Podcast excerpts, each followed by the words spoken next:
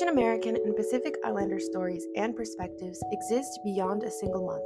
So, in an effort to capture a snapshot of some of these stories, We Love Buford Highway and the Asian American Advocacy Fund come together through solidarity to bring you a three part story series to highlight the voices and journeys of several AAPI organizers here in Atlanta. Through group discussions and individual interviews, these local voices will unpack some of the victories, struggles, and complexities of identifying as AAPI in the South. The AAPI Organizing in the South series will put out new episodes every Friday, starting May 12th. Don't forget to follow this podcast to get notified every time we release another episode.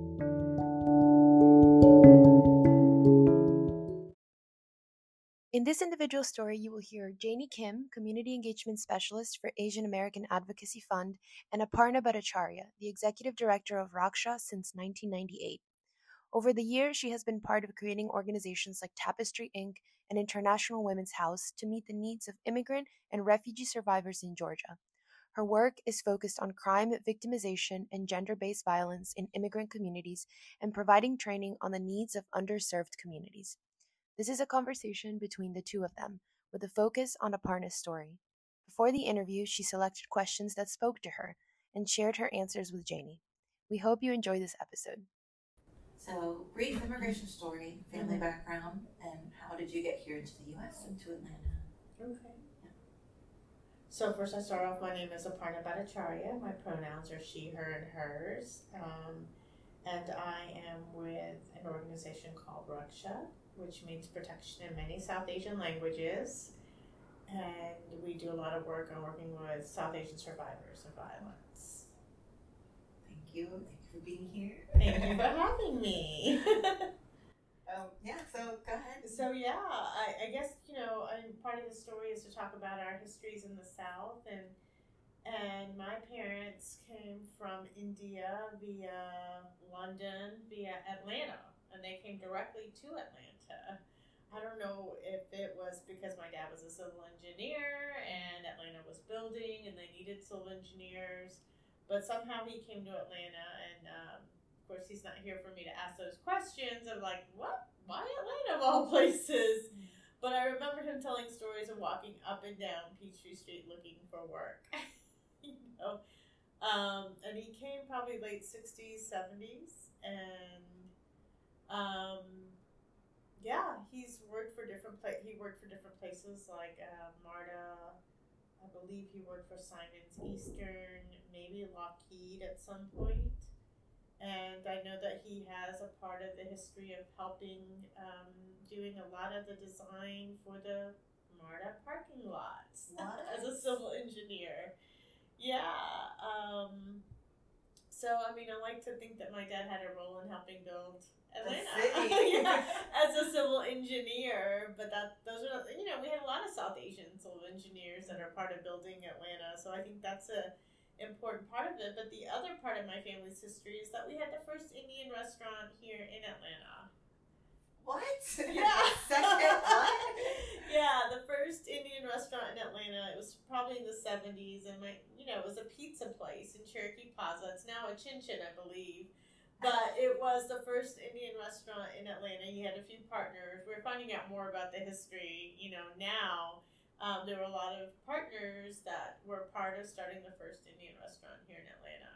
And, you know, while it's not still here, um, you know, that's pretty courageous to come into, you know, United States and in the South. In the 60s? Yes. well, late, Seven, well, late 60s, early 70s, because I feel like the restaurant maybe was around in maybe 72, 73 Nuts. or they were starting it, you know. Um, because I was, like, I was, I was in a playpen. And there's pictures of me in a playpen at the restaurant, but it was originally a pizza place, and Dad actually they ran it. Dad and Mom, um, and their business partner, they ran it as a pizza place for a while before they created an Indian restaurant. So it was a brand new cuisine, a lot of risk taking and, and a lot of courageousness um, that it took. But my dad, so my childhood was my dad working as a civil engineer during the day, coming back home, working in the restaurant, and then of course like getting me up in the morning and taking me to school is, is part of my memories, you know. So I think that's that's part of the history in Atlanta, and I, I feel like there's so much of the South Asian and API history that's not told. Like we have all the names of all these other folks, you know, in our histories, but I feel like we really don't have the history of the API community in Atlanta and their contributions, and I really would love to see that occur because so many of our families did so many different things. You know what I mean? And they built community and, and having that restaurant it was kind of like a hub. The restaurant was called calcutta.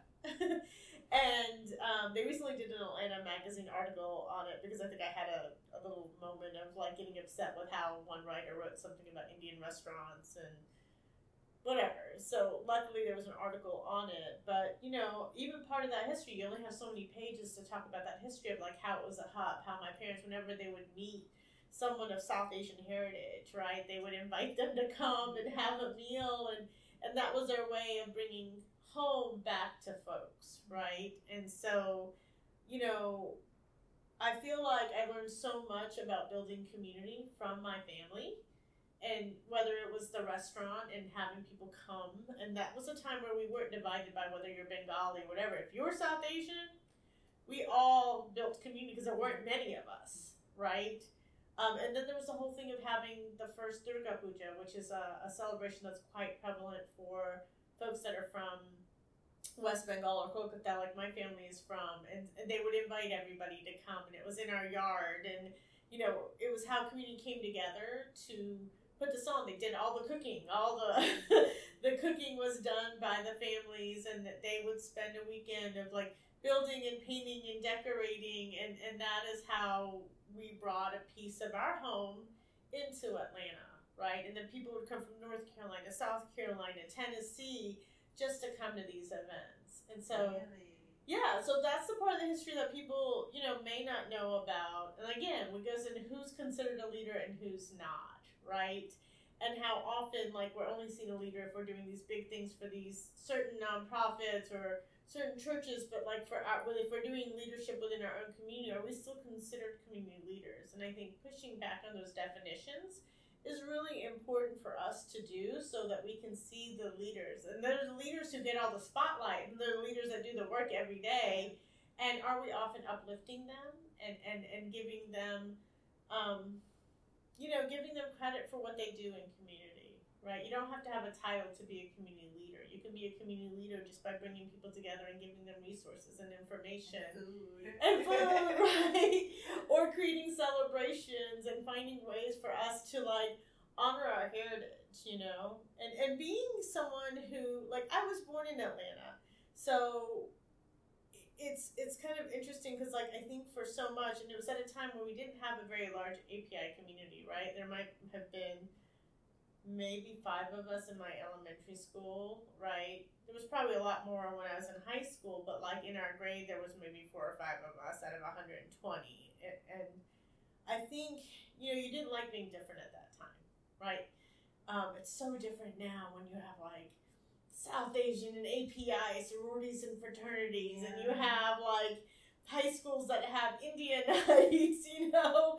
Um, so I think it's, it's such a different experience having grown up when there were so few of us and we were considered so different, right? And, and Indian food was still something that wouldn't have been popular, right? There was, you know, so I think being able to see it mainstream now is beautiful. And, and part of me is like, wow, these kids are so lucky to have their heritage like really be celebrated, which, you know, growing up, we were all, you know, there was more shame around it for us because we were so different and kids may or may not have understood it.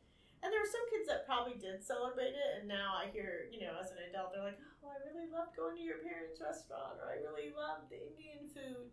But it was just difficult when you were like one of very few and you were trying to explain your culture. So I think, you know, there's a lot of us that are still recovering from what it was like to be different um, and try to fit in in a, in a, large, a culture that was different from your own. And when difference was seen as a very negative and dangerous thing.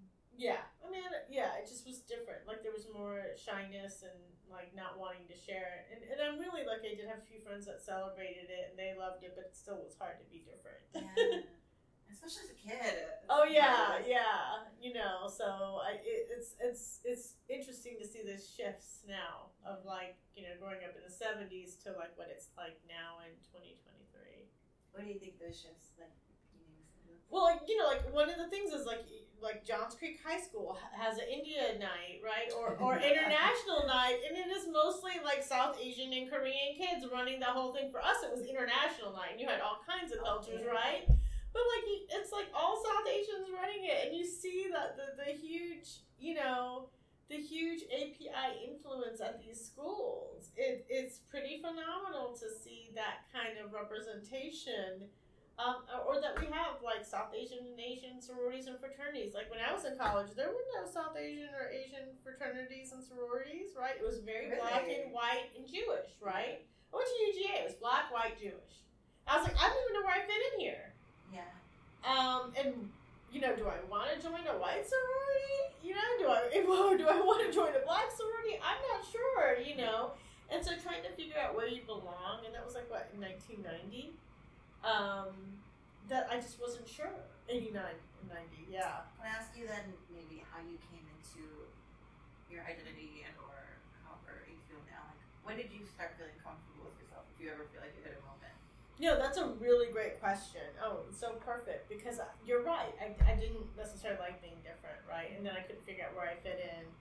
And I, my first year was at UGA, and I, you know, having grown up off Buford Highway, like I was used to being around different cultures, even though we still were a minority. But like, I grew up with kids from all kinds of communities, you know and um, really loved it. So going to UGA, when I saw everything is like kind of more black and white, I was just like, I don't even know what to do with this, Yeah.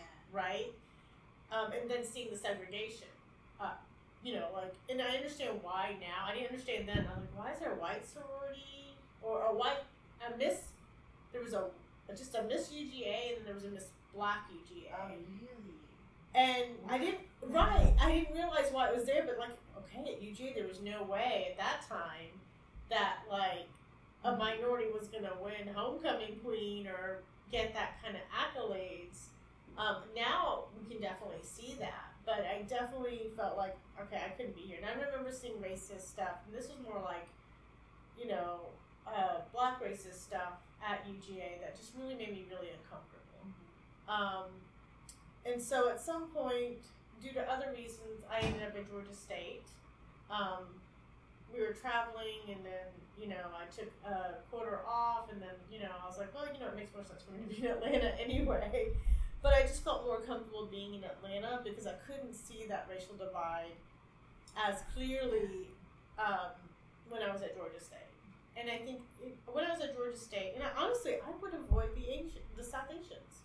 At Georgia State. No, UGA. Oh, yeah. I mean, I had a few friends, and I made some friends, and then even at Georgia State, I probably avoided them, and that's you know, I met Lillian at Georgia State because we'd hang out Really? in the little area by the um, by the uh, library. We'd all kind of stand out there, and that's actually where I met Lily. But uh, I started to hang out with the South Asians a little bit more. But for a while, I just kind of avoided South Asians because I was afraid, oh, they'll gossip, and I'm not as traditionally South Asian as others. And then I really started getting to know a lot of the Indians at, at Georgia State, and I think that's when I started to get more comfortable with my identity and who I was, and I was really finding a place of feeling more comfortable within like my Asian. Because my mom would always be like, "You're gonna remember your language, and you're gonna." You know, do this, and I would kind of resist and roll my eyes, and I would just run away from my culture so much. But it was at Georgia State that I started to build some friendships, and I felt more comfortable with my identity and who I was. And even then, I was a minority because a lot of folks were like Punjabi or Gujarati, and I'm Bengali, and so even the way we pronounce things, people would be correct. I'm like, no, that's how we pronounce it. um, so that was like the beginning of me being able to feel more comfortable with my, my identity. And then when Raksha started coming around, I mean, I was, you know, uh, I'd already graduated from college and I was working for City of Atlanta as a victim advocate, and then Raksha was just starting.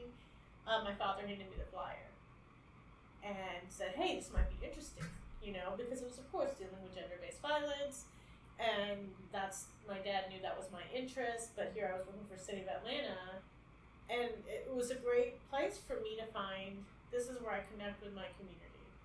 And it is through doing the work with Raksha, right, that I have learned to love my community, to embrace it, to appreciate the beauty that I didn't really fully, wasn't fully able to do as a child. So, so much healing came from doing this community work that I, I would have never imagined that I would be doing work within my community. I think even my mom and dad were like, what happened to this kid? I hear that though, because he could he snuck you that flyer. yeah, he was just like, oh, this might be good things. But I also think for my dad, you know, me doing gender based violence work, this was healing for him too. Because in reality, I believe that my grandmother, who died when she was 23 years old, did experience domestic violence. Um, and this is the duality of it all. Like, my grandfather was a freedom fighter, he was in prison, and, you know, um, but he had a temper. Like, I think there's stories about, like, my aunt, my dad's sister, like putting um, sugar instead of salt in a dish, or putting salt instead of sugar. One of the things that he like tossed it to the side. You know what I mean? And I don't know that I really knew that history, but as I got older and I was doing this work, I realized that my dad, you know, had a father that was somewhat abusive or had a huge temper, and that, you know, if you slammed a door, my dad would have a reaction to it. And so, as I started doing this work, I think his own healing started to come in, right? And his own ability to even change how he was and how he was like, I'm gonna up. And he was always someone who, actually, no, as a kid, I was scared of him. I he had a temper, and I remember like if if I hurt myself, I remember thinking, oh my god, I don't want to tell dad he's gonna yell. Right. As an adult, what I see now is his mom died when he was six years old because they didn't have medical care. So if I hurt myself, all his fears and triggers around losing a family member come up because we didn't have a lot of money, you didn't have insurance, you know, so that was his fear. But as a kid, I was just like, oh, he's scary. Yeah. but now I can see like what he was scared of. Like here is this man who came to another country to start all over again, lost his mom, was raised, you know, like grew up in poverty, right? Grew up struggling um, but was a smart man who was talented soccer player, did well in engineering, um, and came to this other country, but had all these layers of trauma that was never dealt with, right? And so I think, like when I started doing this gender-based violence work, he was so on my side. My mom would fight with him, like, "Why are you letting her do this work? She's not making any money. She's driving a like not a great car." And he just he had my back. After he died, she said, "Your dad would defend you." he would support you and say you were doing good work. And so I think that's you know that's the part of like my ability to finally love and appreciate my culture and, and see how like even my mom making me learn my language or at least listen to it and speak it how that's benefited me because that's again one of the languages that's been very useful for me to have and it's gotten better through me doing this work but i totally like didn't want to learn it growing up. I was like i don't want to speak my language. And these are all the things that I'm really grateful for my parents that they instilled in me that I can now use in my work on a daily basis and connect with the community. Oh my gosh, thank you so much for sharing that intergenerational, like, I don't know, I just, that was just so much depth that came from maybe such a broad and general question, but Well, and I think that's why I want, like, you know, the history of our communities to be shared because that light. the first, like, Indian restaurant and your dad being an OG organizer, even if maybe you didn't identify that way, Yeah. inspiring future you organizing to then, like, I don't know, the waves just, Yeah, And we show up for community different ways. Like, you know, like I have more boundaries around what he would do. He would let anybody in his home and all that. And that that wasn't always a good thing, but you know, like we all show up for community in different ways and with our boundaries. And I think that those are the lessons learned from our parents.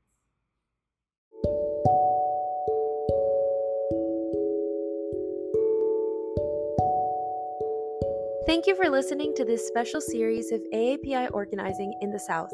We at We Love Buford Highway and the Asian American Advocacy Fund believe that listening is an important way to bridge gaps between communities. So thank you for taking the time to lean in and learn with us today. Be sure to share and rate each episode as we work collectively to amplify the voices of Atlanta's AAPI communities. See you next week.